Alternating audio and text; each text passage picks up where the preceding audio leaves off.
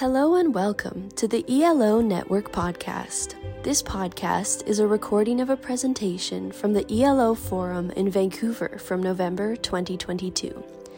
This session was presented by Graham Carter, co founder and principal of Vertex Developments. Graham discussed who is asking you the tough questions. Who in here has ever raised venture capital for their business? Got a few hands going up.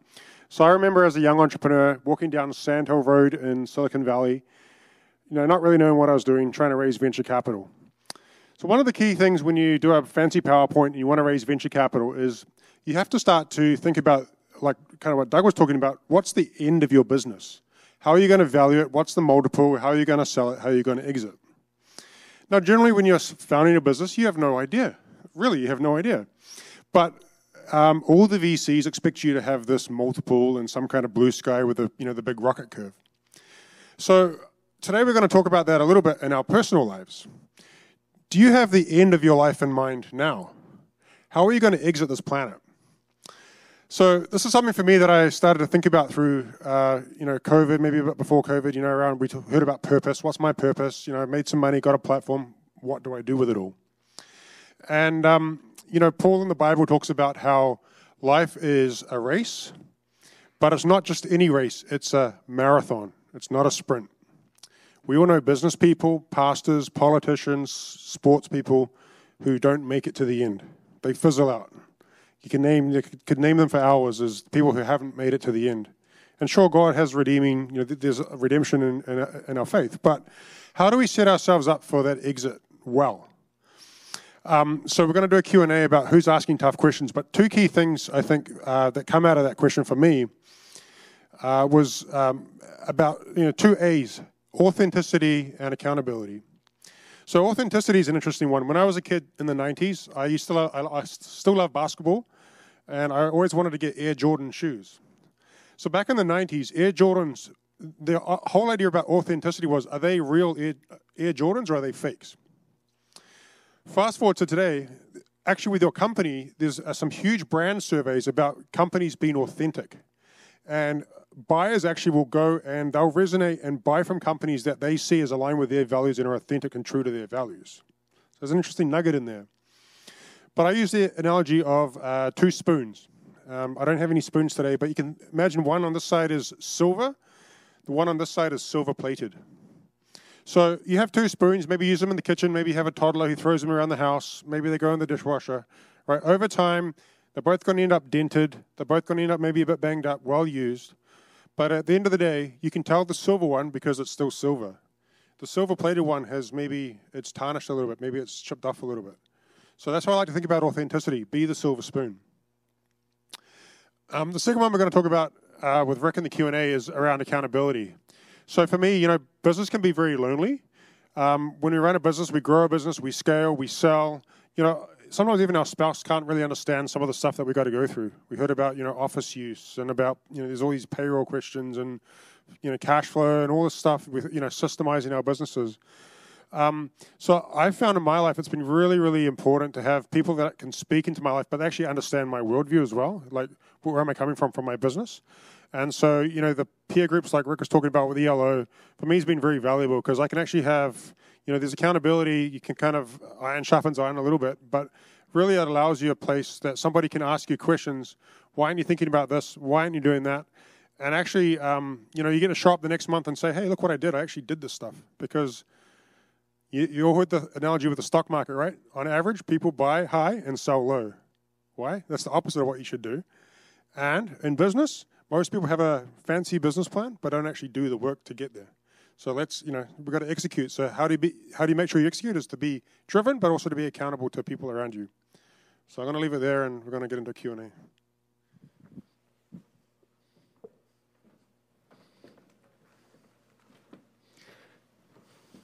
We want to have this session because what I found over the years is that this whole topic is one that I've rarely ever seen addressed, and yet it's so sorely needed.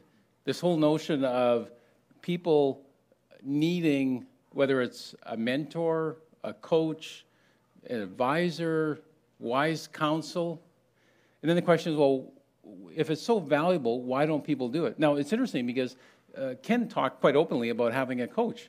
Now, some people think, oh, if I have a coach, that means I'm not good at something or, I'm, or it's a weakness. Well, Ken talked quite openly about having a coach. Many of the people we know who are extraordinarily successful, they all have coaches, mentors, advisors. So we know it's very important. So what we want to talk about is the dynamic of having people you work with, and also the types of questions they ask. One thing that I think is so critical is who's asking you questions that nobody else would ask, and what are those questions? So, Graham, maybe you can just give a bit of your background. If, I just want to provide a bit of context because Graham's been quite successful. You know, he's won a 40 under 40 and had a lot of success. You know, relatively early. Who's who? Describe what you've done, but also like who has been there for you in your journey up until now. Um, so I'm a big believer, like, in having people speak into my life. A who I want to be like. There's a lot of people that you know where's the fruit in their life, and so for me, I've been very, very intentional about who I allow to speak into my business and my personal life. Because if they don't have a business that I want, if they're not, you know, making the profit that I want, if they don't have the marriage that I want, they're not speaking into my life. So I think being very selective. So for me, um, you know, in the early days, it was my absolute my wife. You talked about, uh, I think Doug was saying, you know, God's voice and his wife's voice sound very similar. Well, you know, absolutely. But there comes a point in business where your wife maybe doesn't understand sometimes, or your spouse doesn't really understand what you're going through. So um, for us, what we did uh, as young entrepreneurs actually is we set up an advisory board. Now, hmm. at this time, uh, they weren't all Christians, and probably today I'd have Christian people in that position, but we actually um, we were in the power industry and we were building a consulting business. So we're like, who in Vancouver would we want to have on our advisory board? And you know, we listed off the next CEO of BC Hydro and a banker and whatever else. And so we kind of picked some people out, and guess what we did? We phoned them. And in the village of Vancouver, you can phone anyone. And so, and actually, all everybody that we picked, and we, we found out on our website, and we called them. They all said yes, that they'd come and help us. So I, I got to stop you there because it's quite interesting. A lot of times, people think they've taken the initiative by sending an email. It, it's quite almost comical. You didn't think that, you know, you know, you can actually talk to somebody with one of these things. It's actually quite amazing. But people, it's, it's like, I don't want to say the coward's way out, but it's a little bit like that. Just have the guts and phone the person. Business is all about relationship, and you all do business with people that you want to do have a relationship with. Um, sorry, I didn't hear that. Yeah, thank you. I, I, think we're sort of getting to the, the afternoon. It's uh, we'll get a whoop whoop soon. but uh, yeah, sorry, continue. Yeah. Yeah, so for me, uh, you know, business wise, we had that advisory group, and I kind of alluded in my, my opening, but we had a list of things that we would do. The next month we show up and we've actually done the things, and everyone's like, What? You actually did what you, you know, these, these are the five things that you want to work on this month? We actually worked on those things, and that provided accountability for us. And, you know, that really helped propel us because they said, you know, we talk to so many young entrepreneurs, and most of them don't actually do what they plan to do, they do other things. And so, you know, I think, you know, sticking to having a plan, and of course, entrepreneurship is very strategic, but it's also very opportunistic. Things come along, but and it's okay to change. And that word pivot's been overused, but pivoting, right? It's it's, it's fine. But I think having a plan and sticking to the plan is really really key. So, from a practical takeaway standpoint, would you say if you want advisors, mentors, people to speak into your life, you need to take the initiative? Hundred percent. They're not going to come to you. You've got to go and seek it out for yourself. And uh, you know, the key thing is what's the fruit in their life. Don't allow anyone to speak into your life. Be very protective of who speaks into it. Um, obviously, you want to have a Christian worldview, but make sure that that person has the fruit that you want. Mm-hmm. So, an interesting dynamic of looking for mentors or wise counsel.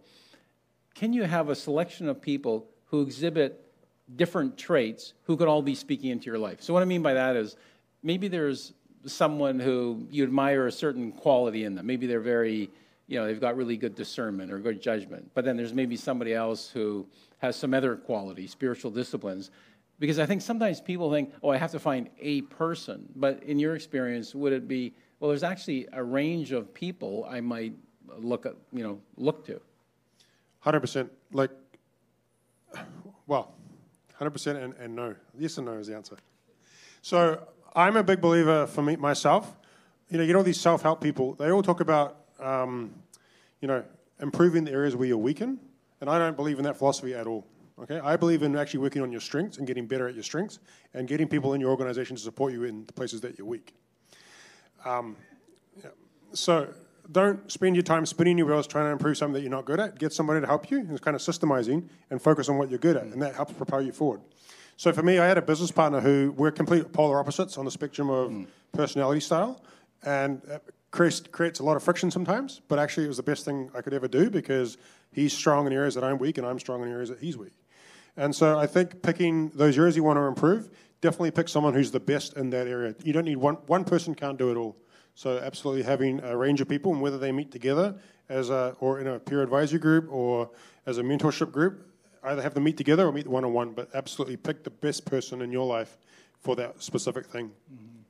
So, so what do you think the challenge is for people? Because it seems that's a bit of an obvious thing to do, that'd be valuable, but for a lot of people, they might say, well, I don't actually know the people. Like, how do I find the people? Or, or what's a practical plan? Like, if somebody was sitting here thinking, yes, I, I need some input, where do I find those people? How do, how do I even start?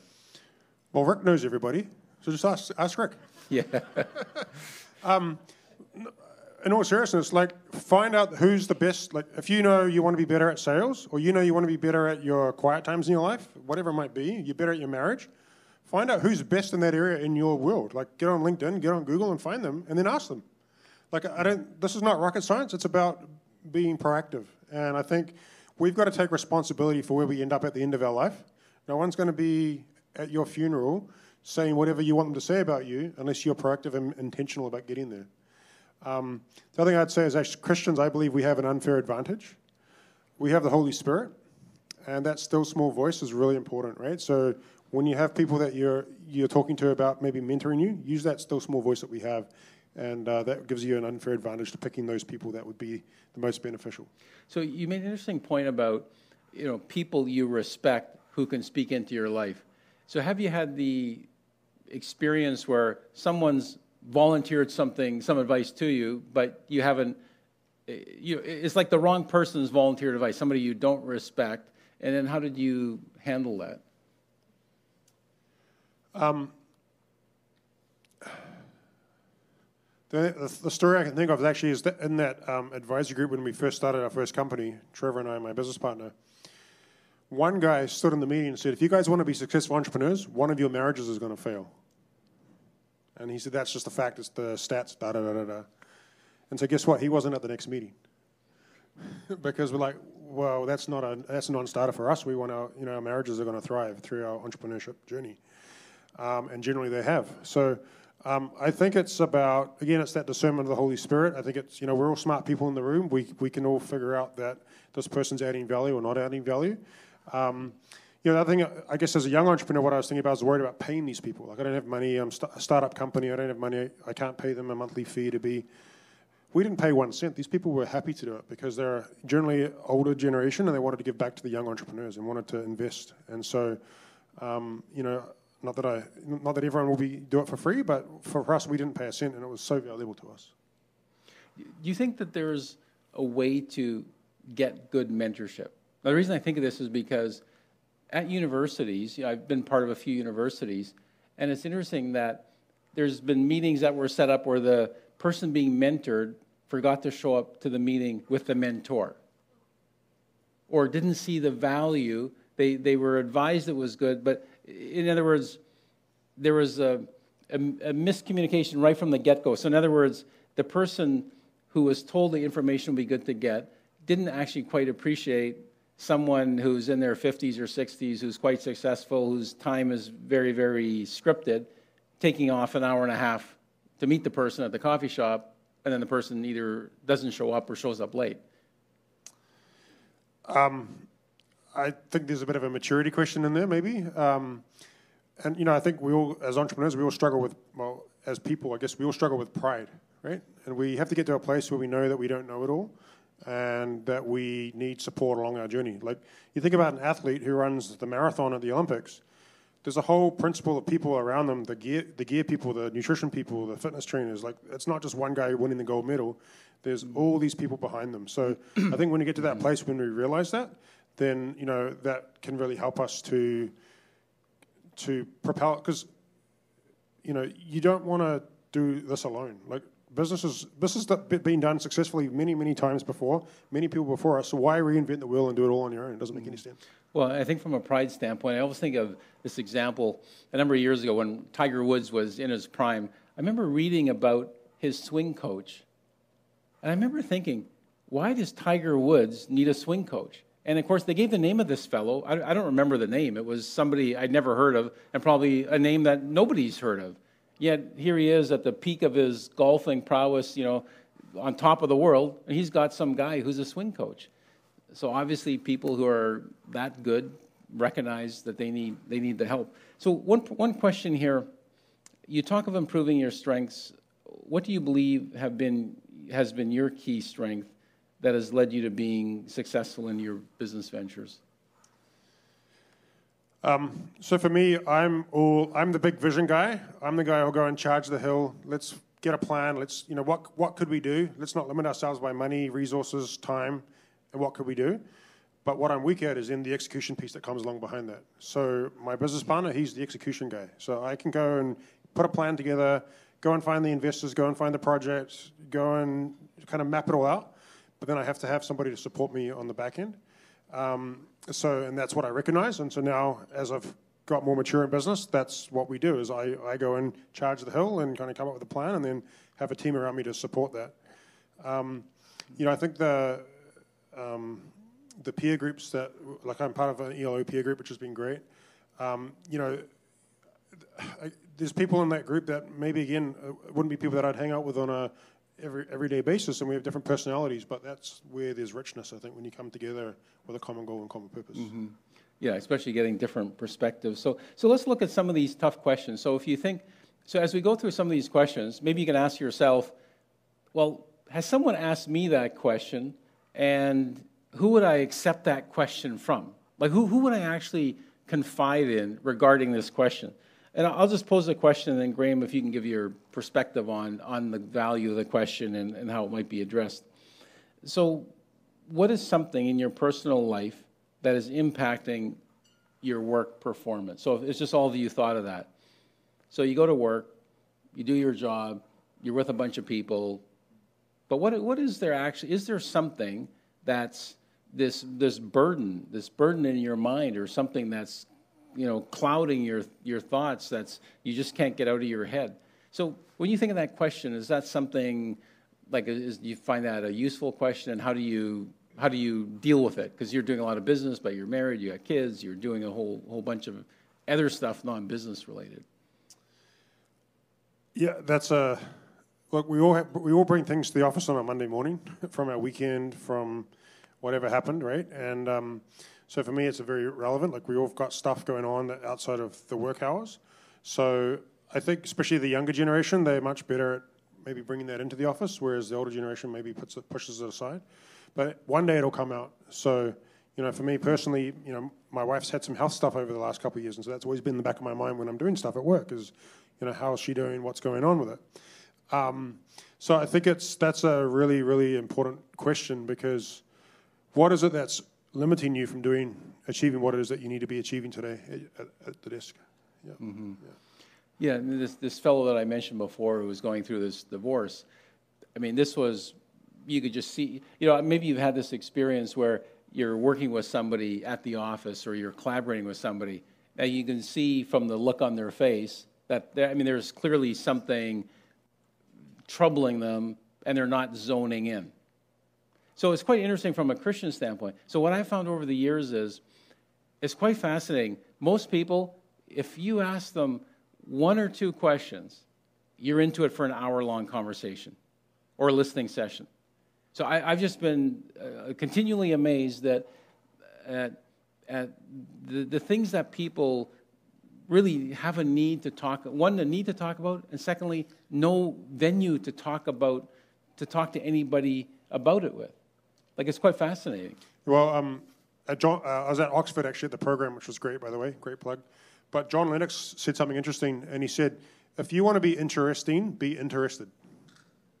So ask questions until somebody asks you a question. And so again, in sales, we all learn about asking open-ended questions, right? Questions that don't have a yes/no answer. Who, what, why questions.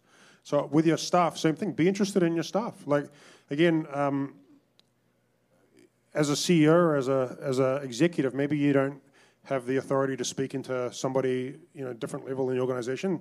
You know, you think of the, the layers of the onion, right? There's different people in your life, or you have the right to speak into their lives, but just be interested in people and ask some questions, and you'd be surprised what they tell you. It's pretty well, incredible. Well, there's, there was a recent study I read. They talked about the notion of a caring culture. So if you thought of your company and yourself as a leader in the company, would someone say, you're a caring leader and it's a caring culture? I thought you said Karen there for a minute. yeah. You know, but you think like, like, is there that view of the company that, because if you thought you're working at a company and if you really thought no one really cares about me or what I'm going through, that's, that's not a big, big draw for a business. Well, it's the same with your customers too, right? Your customer does, you know, there's that saying, no one knows, cares about how much you know until they know how much you care. And so, do you care for your customers? Like, you know, sales 101, it's not about selling something to somebody that they don't want, it's about finding fit. And so, it's the same idea, right? Is go to your customers, open any questions. Everyone wants to do business with people that they like and respect and trust. And so that's mm. what it's all about. So, so here's another question, question to think about. So think about this question and who could actually ask you this and, and where you would accept them asking and actually give a serious answer. So, are you practicing spiritual disciplines? So, Doug's mentioned listening prayer, but you know, is there someone who would say to you, "Well, do you practice, uh, you know, prayer? Are you actually reading the Bible? Are you giving prayerful reflection to things?" And if somebody actually not challenged you, but just sort of prodded you, uh, you know, how many, how many people in here have ever been asked that question? Well, most of us are never asked that question because we'd say, well, it's none, you know, it's none of your business, and why would I tell you like you're some random, you know, like, like why? I don't have to answer anybody. Well, so from a mentoring standpoint, so if you think about it, that's quite an interesting question. So really, deep down, like, what is the true answer? And if you had somebody in a, a mentoring or advisory relationship, they go, well, look, you know, cut the nonsense, just give me the real answer. And nobody's judging anybody. It's just interesting because a lot of people are running on fumes. Yep, especially after COVID, right? Yeah. That's a question. Like, so for me, one a little bit of my another story. Again, Ken's the expert on purpose, but I, you know, grew some companies, sold some companies, won some awards, did all this great stuff, fantastic. What do I do with this all? Like, what is my purpose? What is I got this platform? What do I do with it? Right? So I started doing some speaking, some other stuff. It's all great. But I struggle with this. You know, you've got uh, Rick Warren with his uh, Purpose Driven Life book, and there's all these, mm-hmm. what's my purpose? And coming full circle, this is a, you know, three, three years of journey, but I realize as a believer, my, I only have one purpose. That's to love the Lord my God with all my heart, soul, mind, and strength. If I get to the end of my life and I've done that, I've won. I've won the race. Nothing else. Now, sure, I've got gifts and talents, and I want to use them, and, and, and but everything else after that is a bonus. And, and God will use you, but you just focus on that, and everything else comes out of that. Like, it's quite incredible how you get to that place and just focus on your relationship with the Lord. That, that's what matters. Mm-hmm. Yeah. So, great. So, another good question is if someone asks you, Are you living out your calling? So, of course, that would presuppose you know what your calling is, and Ken talked about it a lot in terms of purpose. So then the question would be are you crystal clear on your calling?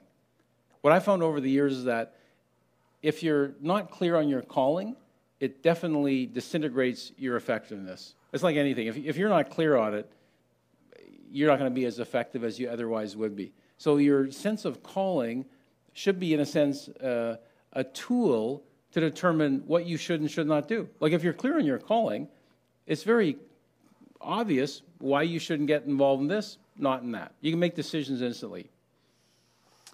Yeah, I mean, how many people here have a vision statement for their life? Right? Have you written one down? Vision, you know, mission. We have them for our companies. Do you have one personally? Um, you know, I got hung up on the calling purpose thing, and you know, I got to this place of let's put the Lord first and figure that out first. Um, but absolutely, like in your business, you have a business plan. Does this align with our values? Does this align with our plan? Yes or no? Decisions get really easy to make after that. So if we know what our calling is, what our purpose is, uh, we have a plan. We know how we want to end. Um, decisions get really easy to make, and actually they're not that hard because mm-hmm. it does it align with it or does it not. Yeah. So I think um, accountability in our culture is definitely lacking, in my opinion. And I think there's so much wisdom in this room alone with these fantastic businesses, people represented here, companies. And I'd, I'd gather a guess that most people here would be willing to share their experience. And so use the resource that you have. Like, you know, whether it's through an ELO peer group, another peer group, where you set up your own mentorship group with a couple of key people, like use the people around you because God's put them in, in your life for a reason. And you're not meant to do this alone. And business can be very lonely. Mm-hmm. So another really interesting question is, so again, if you think of somebody, like a, of you answering this question and also who might throw this at you, so is there a contradiction between what you say your calling is and what you're actually doing? Not to say somebody's going to call you a hypocrite, but just is there, is there a gap between here's what I say is important and here's what I'm actually doing? Now, the reason I, I throw that out there is because I read a really good book recently. It's by a guy called Arthur Brooks. It's From Strength to Strength Finding Your Purpose and Meaning in, in Life. And he's a Christian guy based at Harvard. So it's really interesting. He talks about how you define workaholism. And what I find really fascinating is how you, eh, now, we might all answer ourselves a certain way. Key thing is ask somebody else whether they think you're a workaholic. Like, don't answer it yourself because you're going to answer, well, no, of course not. That's it's not a good thing. Work is important, but I'm not a workaholic. So he has just these basic questions of, so how much are you thinking about work when you're not at work? Oh, hmm. I think I'm thinking about work quite a bit. And then how often are you doing work related things outside of normal work hours and what might be defined as, you know, family or non work time? Like some of these just really simple questions. You go, wow, okay. Other people might say, no, I'm definitely a workaholic. So again, if you had somebody in your life who could say, well, you know, the, the classic is always, I, I say family's important, but I never show up for the games. I never do stuff. I never prioritize. I mean, that's the, the simple one, right? People always say these things are important, and they all know to say, yes, of course that's important. But if somebody said to you, do you really think you're living that out? Like, why did you make this decision like that? Like, you say it's important, yet you're prioritizing certain things that are obviously taking away taking you away from the things that are most important. So, so if you just think about that, so who's going to you know, can you answer that question honestly? And who's the one? And see, a lot of times we don't want to answer, we don't want to confront the questions. Yeah, that's a challenging one. Uh, for me, it was uh, turning my phone off when I get home. You know, get home at 5 o'clock. 5 to 8 o'clock in my house, there's no phones. Turn it off. Because otherwise I'm on my phone texting, emailing, da da da da da, answering calls. And so I that's, I had to live that exact one out. You know, family's important to me. And then you think about it. Well, how, how many times did I read the bedtime story to my kid in the last three months? Like sat in their bed and read them the story. And so that's, you know, for me, um, you got everybody. Everybody has probably heard, uh, read the book, but uh, Boundaries by Henry Cloud was a really good book that I really enjoyed. Uh, if you haven't read it, I recommend that you read it. But it talks about having boundaries. It's okay to say no to things, um, and being very clear on what those boundaries might be, whether it's you know family life, work life, church life. You know, we're not all too busy to go to shop at church on a Sunday, right? So um, we've got to have boundaries and put things in place so that we can be true to who we want to be. Because very easily, sometimes you look back and go, I haven't become the person that I set out to become. Mm-hmm. why not? So just before, just as we wrap up, I'll just throw one practical example of when you can speak into someone's life. And, and maybe it'll be interesting or instructive for some people. So it comes from my own experience. So for 10 years, I taught at Trinity Western University in the School of Business. And I would have the students come to me and sometimes ask me certain questions. And I thought, well, this is quite interesting. They can't go, or they, they don't feel comfortable going to their parents or to maybe their pastor or someone else. But me as a professor at the School of Business, they come and ask me things, and, uh, in my mind, I'm thinking, why are they asking me? But they're asking like serious life questions. So I'm using this as an example where if you think of people who could maybe speak into your life, think of someone who could maybe give you really valuable, accurate input, but you maybe don't even know that well. So I'll just give you one. I think it's sort of comical. It was comical at the time and even in, in retrospect. So I'm a lawyer by background. I've got two law degrees. I was teaching business law. And so I was teaching this class on business law. So I have the students at Trinity, the School of Business, would have to take that course. So it gives you a pretty good sense as to whether people, you know, if you did well in that course, yeah, it might mean something in terms of whether you want to go to law school. So I had a couple of, you know, students would come to me. So I had this one guy come to me and say, hey, you know, I'm thinking of going to law school. You think I should go? I look, well, the guy did really well. I said, I said to him, absolutely 100% go to law school. You'll do, you'll do well. You'll get in. You'll do great. Guaranteed. Like, I could say it so definitively. Well, why? Because I'd had a thousand students over 10 years. So in my mind, I've got a thousand test results of all these people, and you're in the top one to 5%. It wasn't a genius move for me to say, absolutely. Now, I had another student came to me and said, should I go to law school? And I had to hide the shock on my, I, I would have been like, are you out of your mind? Because he didn't do well in the course. And I said, well, maybe think of other options. Then he came to me months later, or well, six months later. I applied at all these law schools, and he said, you know, it's tough to get in. I'm thinking, like, no kidding, you know. But but just to say, so if you think in your life, are there people? It might be, you know, some business situation, it might be a personal situation, it might be a professional association where somebody can can assess your ability at something and compare it to a wide swath of people. So lots of places you can get mentors, good advice, get good input. So, Graham, just as we wrap up, what are some maybe a final thought on the value of you know mentor and having somebody get these questions in front of you? Yeah, I think we all know that it's easier to do life as community, as team, than doing it by ourselves. We know all of our businesses, we might have a different nuance and different widget, but this has been done before. So let's think about who's done something that I want to be, and why wouldn't we ask them for advice to help us? Like, why, why go A to A, B, C when you can go A to C? So I think it's really important that us, you know, let's put our egos at the side. We don't know everything. None of us do. And so how do we propel ourselves forward, you know, professionally, personally, um, spiritually, and, uh, and, and, and, and rock it? So how, how do we do that? Well, we need to get advice and you just talked about experience, right? So someone who's been through that trenches and can can tell you what not to do is more, far more valuable than telling you what to do. Mm-hmm. So, you know, it just makes perfect sense.